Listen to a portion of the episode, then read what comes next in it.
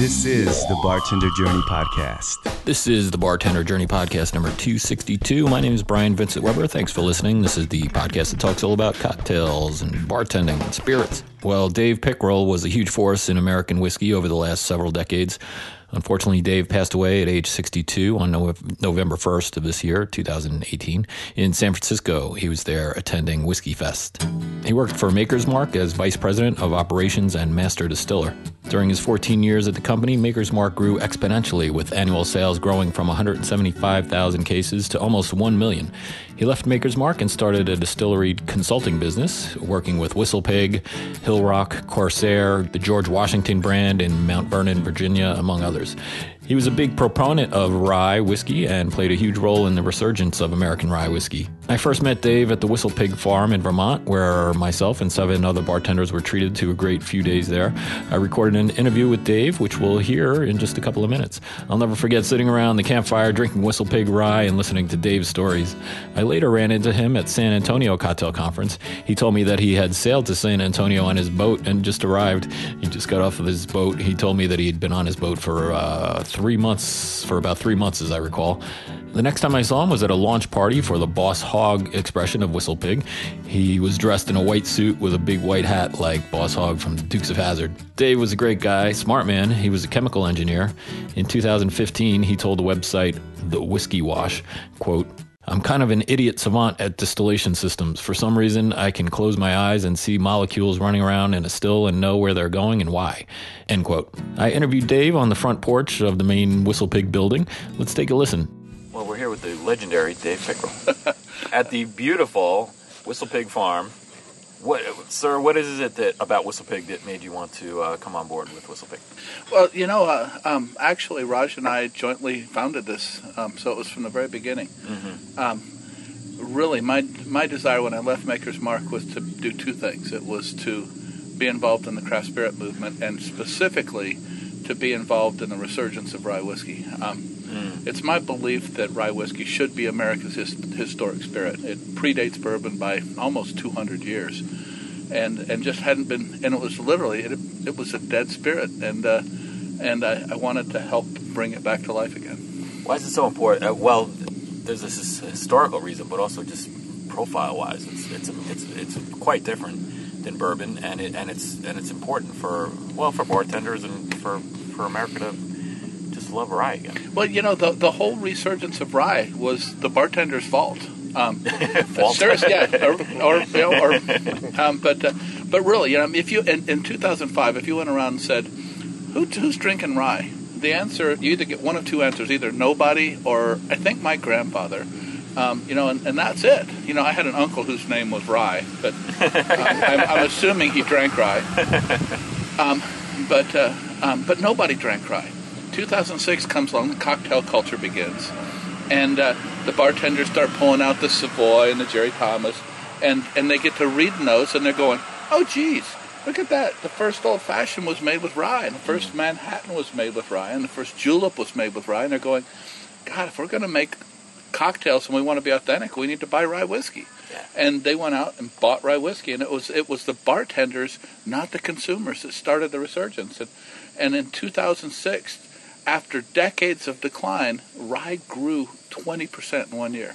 And it was all on the back of the cocktail culture. And then 2007, it jumped again at 30%. And as soon as the data came in, I left Maker's Mark. I have to do this. You know, it was literally, it was already the love of my life since 2001 when, uh, when I had been graciously invited to help with the, uh, the reestablishment of George Washington's distillery. And, uh, um, and so I was just I was so excited I just couldn't contain myself. I'll tell you the story. I was at a, a, cocktail, a, a cocktail bar about, you know, let's say maybe eight years ago, and we were drinking rye old fashions, and they finally had to come. There was about six of us or eight of us, and they finally had to come out and say, "Sorry, we're out of rye. we don't have any more." like, oh, sorry, we drank it all. we, we drank the quarter bottle that you had in the back but that was a common problem, right? Six, yeah, just, six or eight years well, ago. And, and literally, if you go back and look, there were only like four brands of rye, and yeah. and all of them were being made by bourbon guys. It was all Maryland style rye that was you know just barely over the limit to be rye, and uh, and there just weren't many, and uh, and the fun thing is, you know, for me, um, you know, there are two styles of rye: Maryland and Monongahela, or Pennsylvania rye. And Pennsylvania rye was rye with no corn in it. And literally, for for a bunch of reasons, um, Monongahela or Pennsylvania rye died in 1933 at the end of Prohibition. And uh, um, and while it was the more more flavorful of the of the brothers, um, for a lot of economic reasons and other reasons, it just completely died. But if you look at the resurgence, all of the growth in rye whiskey has been in Pennsylvania style rye, um, because it is the more flavorful of the two. Uh, so yeah, let's just talk about that for a minute. Uh, A lot of people don't realize there's different styles of rye, and uh, so the two different styles again are So the, Pennsylvania. so the two styles of rye, you know, are, Pen- are Pennsylvania or Monongahela, um, and uh, you know, I, I it, more commonly it's Monongahela, but nobody can spell it, so Yeah. Pennsylvania. It's hard to say. It's hard enough to say Pennsylvania, but, uh, um, but so Pennsylvania, well, let's call it Pennsylvania Maryland style. And you know, if you remember back in you know in the in the Revolutionary era, um, people distilled what they grew. Yeah. A, a distillery was a piece of farm equipment, and uh, you didn't transport grain. So uh, um, corn's not native north of the Mason-Dixon line. So so all of the whiskey that was made in Pennsylvania and New York um, was all um, was all rye whiskey that didn't have any corn in it. You move south of the Mason-Dixon line and into the Maryland area. Um, there's a lot of corn that's grown, and so so the, the recipe tended to be a mixture of corn and rye. Um, certainly, the, the from a taste profile, the the uh, the rye with no corn in it, the Pennsylvania style rye, is, is a lot spicier Right. um, because the corn sweetens it up and and uh, so makes it it's more like its cousin bourbon then.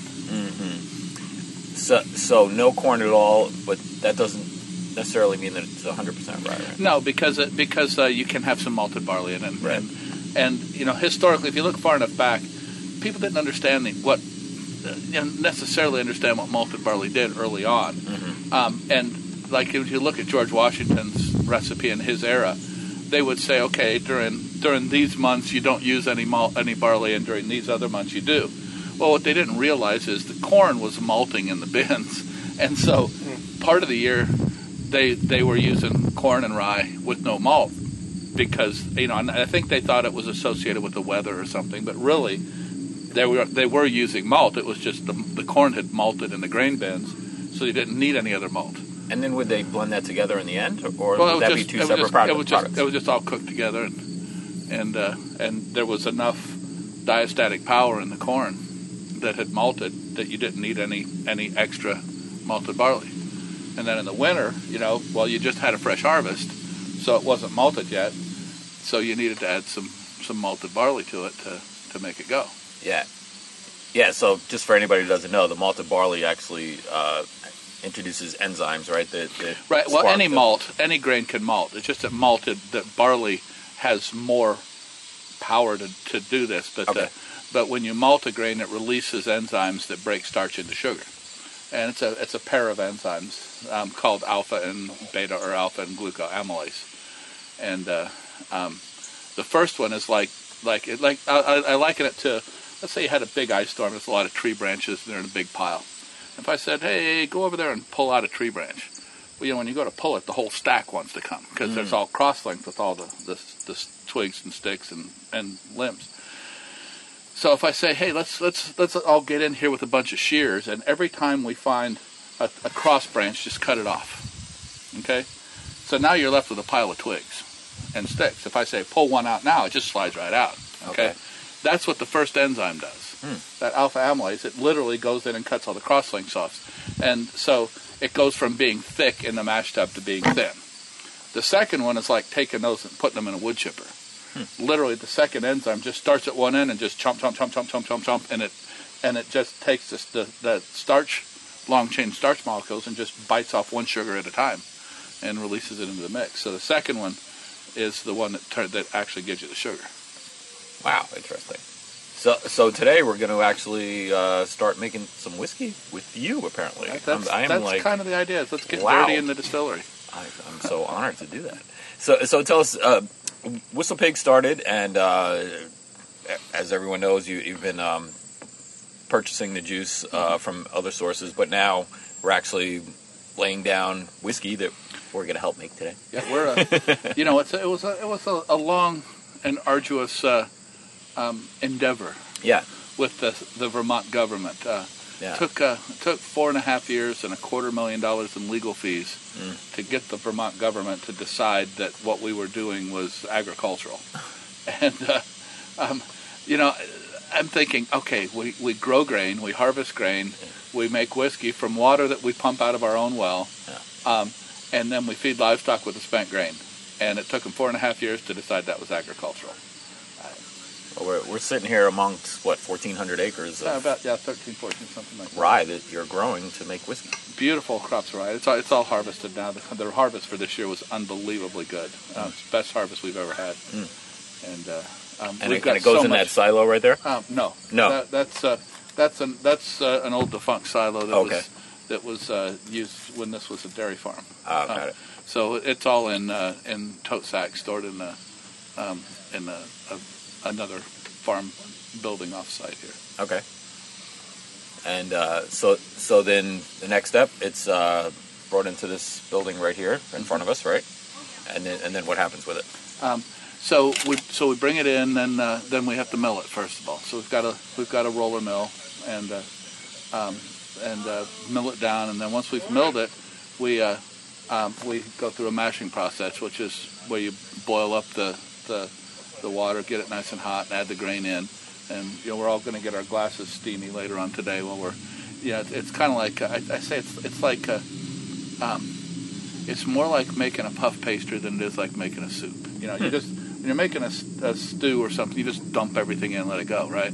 When you're making a puff pastry, you got to watch it. You know, and you know I, I tell people, you know, there's no recipe in the world that can tell you exactly how much egg to make to use or exactly how long to whisk it. You just got to you, you develop a sense for it. You look at it and go, eh, that's not quite right, or uh, you know, and you know that if you that if you stop short, it's going to be soft and it's going to collapse on itself when you cook it. And if you know if you go a little bit too long, it's going to bake hard, and when you try to cut it open, it's going to just fall apart in crumbs. And it's the same with cooking rye. You, you can't just dump the grain in and let it go. If you're doing corn, you can. You can just literally just as fast as you can pour it in, you can do it and just Really? and just button it up and go. You don't have to look at it all. But when you're doing rye, you got to watch it because uh, because it's a brat, and it, it foams, it sticks, it gets so thick you can't stir it, and so you just have to watch what's going on and and uh, and you coach it to. You, if you partner with rye, you don't you don't master rye. You just partner with it. So that's the process of ma- you So would call that distiller's beer, we call right? that we call that mashing. It's not beer yet. It's a It's so at this stage it's mash. Okay. Um, then we pump it into a fermenter. All right. We haven't we haven't put the yeast in yet. Right, and we put the yeast in right at the end of mashing, and pump it into a fermenter, and then it starts to ferment away. And in the fermenter, it's beer. Okay. And by the time it's done, after three four days, it's about eight percent alcohol. Okay. And then we pump it into the still, and we start distilling it. When it comes off the still, um, it's uh, it's it's uh, um, new make whiskey or white dog or whatever you want to call it. It is Right. not moonshine. Um, I, I, I revel in that term. Yeah, that's Or a weird revile, term. not It revel. doesn't I revile in the term because Yeah. moonshine is a, by nature is an illegal and unrefined spirit, and you'll see when you taste this that there's actually glory in this, even when it's uh, even when it's uh, We we uh, tasted it yesterday right out of the still distilled. with our with our fingers. and it really is. It's, it's it was tasty. delicious. and uh, um, so it's it's just uh, you know unaged or white dog, and and then it goes into the barrel and the magic happens. Yeah. you know, and and uh, and good old um, Ma- Mortimer watches over it with with great care. you know, we no longer it's not the angel share anymore. For us, it's the pig share, because we're convinced that Mortimer's watching over our Mortimer. Well, I I know what that is, but we haven't explained that yet. So Mortimer was our very first pet pig. He was Yeah. a, a, a Kunekune, and, and uh, Mortimer was a great explorer. And from the very beginning, we didn't un- really understand how, how much Mortimer needed to see the world. And so we brought him and his girlfriend Mauve, and they were just little piglets. And we brought him in, and, and we thought we had a nice, secure, and comfy home site for him. And, but he just he just needed to see more, and, and somehow he managed to get out of his pen. And uh, he was gone for two days. We we thought he was probably coyote food, but we were we didn't give up looking for him. And sure enough, we found him rooting rooting around in our sugar maple forest. and uh, we brought him back, and you know, tightened up his pen a little bit, but we knew that he needed to explore the world. So we took him out. He got to walk the red carpet, and, and you know, he got to go all over the place. And he, he did. He got to explore the world, and he, he lived a full life. And, and in 2014, sadly, he passed away. And uh, um, so, in his honor, that 2014 issue of Boss Hog, um, we na- we renamed the Spirit of Mortimer, and that's when we started putting the pewter lids with Mortimer on the top of the bottle. And so, so in 2014, the the the uh, Boss Hog release had had Mortimer with wings, in in uh, commemoration of, of his, of his passing. And so, this year's bottle will have a different Mortimer on it, and uh, you know more celebrating his his uh, his victorious side. It's actually going to have a cannon on the on the top with Mortimer standing there with a sword, and he's just pulled the lanyard on the cannon. And, Oh my gosh, that sounds It's amazing. awesome. but uh, And the and the stills that has a plaque that says yeah, Mortimer still- right yeah, on it. the- yeah, we call the still the still is, is named after Mortimer as well. Wow. And so, uh, just to explain where the name comes from, Whistle Pig. Uh, that's that's Raj's story, but I'll, I'll Oh, ask you to tell it. story. So, uh, um, yeah, I, Raj is kind of like Winnie the Pooh, you know, and, and, and by that I mean sometimes he needs a thoughtful spot. And for Raj, a thoughtful spot is a walk on a wooded lane. So back in 2007, he's doing some work up in Vail, Colorado, and he just needed to get his head wrapped around a few details. And so he gets up and and uh, off he goes on a on a on a little walk down a wooded lane. He's head down, deep in thought, minding his own business. He looks up, and here's this rattle of a mountain bike, and there's this guy guy just flying down a hill, heck bent for election. Looks like uh, M. Emmet Walsh, gray hair every place, no helmet. And the guy slides to a stop right in front of Raj, almost knocks him over. And uh, and he gets off the bike all excited. He looks at Raj, wild-eyed, looks at something in the distance behind him, looks at Raj again, back and forth a couple times, and he goes, "Could it be? Could it be it was a big?" And Raj goes, "A what?" And the guy puts his hand up to his mouth and smacks it a few times and goes, "It was a big, you know, mm, a big." And Raj looks at him and goes, "Who are you and why are you in my face?" And the guy looks at him and goes, gets on the bike, takes off down the hill, and he's gone. And Raj is already in a contemplative mode, and he just stops and he looks to the heavens and he goes, "This was the most bizarre human interaction I've ever had. It must be a sign from the heavens. I have to do something with this." So he goes home and he names the farm Whistle Pig Farm. Flash forward two years later, we're sitting in the living room in here, and uh, we're shaking hands on December 8, 2009, that we're going to bring this to life. And uh, and we didn't have a, a ton of money, and you know we had we had a lot of a lot of energy and, and a lot of creativity. So I asked Raj, so you call this Whistle Pig Farm? Why do you call? There's no there's no whistle pigs out here. And he goes, uh, um, he tells me the story, and I look at him and I go, it must be a sign from the heavens. We have to do something with this. Let's call the brand Whistle Pig. And uh, and so we've decided, since nobody knows what a whistle pig is anyway, that we're just going to appropriate the definition. So for us, a whistle pig is anybody that enjoys the finer things in life. So you too can be a whistle pig. I I am a whistle pig for sure. According to that definition, I am definitely go. a whistle pig. So it's all good. so that's how that's how we got the name, and you know, and it just goes to the the heart of the issue is the whiskey we take serious, and everything else is fun. You know, this is a fun. This is it's a fun. It's a fun way of life. It's, It's a, supposed to be fun. Fun industry. You know, and if you can't have fun here, go be a stockbroker. Yeah. They're not supposed to have fun. you know, We were hanging out in a yurt yeah, last night. That was amazing. I love that yurt. it is. It is great. So, if anybody um, was say interested in um, distilling their own, you know, starting a brand, like, what advice might you have for them? Start with more money than you think. yeah. so I carry. uh, So If you want to lose a lot of money, because of my affiliation with uh, with George Washington's distillery, I get to read his archives and things from time to time. And he was he quite documented everything so well. It's great fun. I've got two excerpts that, that ride around in my in my backpack all the time. One of them was uh, um, a letter he wrote to John Anderson, who was his uh, plantation manager in in the in the in the late 1797. So 1797, they um, built a tra- test distillery. It was a, one still in the back in the back corner of a cooperage, just to see if it would work. And and and it went very well. And apparently George Washington had, had authorized the building of a full-scale distillery. And uh, so this letter that I've got was was kind of like the the season, the year in review counseling for his plantation manager. And in it, he basically says, you know, you really have great ideas, and you really you do an awesome job at managing the plantation. But once in a while, um, you present a really good idea, and I authorize it, and you don't move forward on it. And it's kind of frustrating. And basically, what he's saying is, I told you to go build the distillery. Why isn't it built? And uh, so, you know, he counseled the guy and chewed him out for not having built the distillery.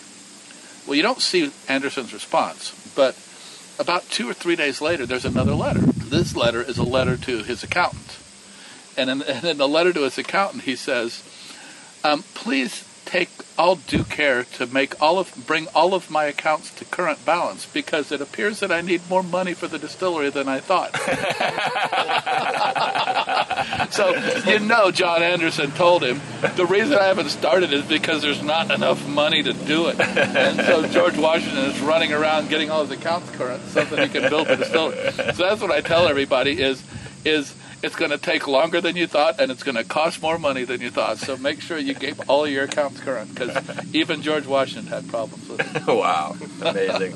well, I can't wait to start making whis- whiskey with you. I, I mean, I'd be honored, and uh, this is an amazing experience. Thank, thank you so much for having us. Oh, it is absolutely my pleasure. You know, what's not to like here? Good grief, you know.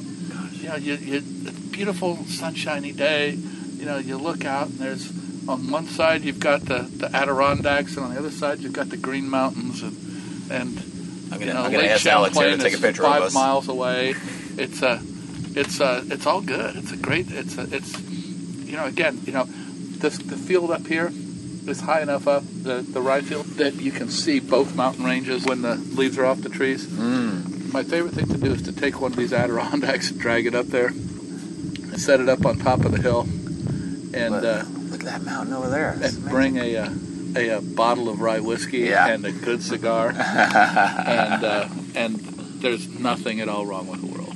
Nothing wrong. Thank you so much for talking to me, sir. Absolutely, I thank appreciate you. it so Appreciate much. a lot. Thank you start running this, you begin to tune it by ear. And that's what Kevin's doing. He's he's listening to it to see how heavily loaded it is. You hear the motor sounds a little different now. There's already grain that's in the conveyor that's got to work its way out. But but at the end of the day, if it tastes good, it's, it's worth it. Rest in peace, Mr. Pickerell. Here's to the lost.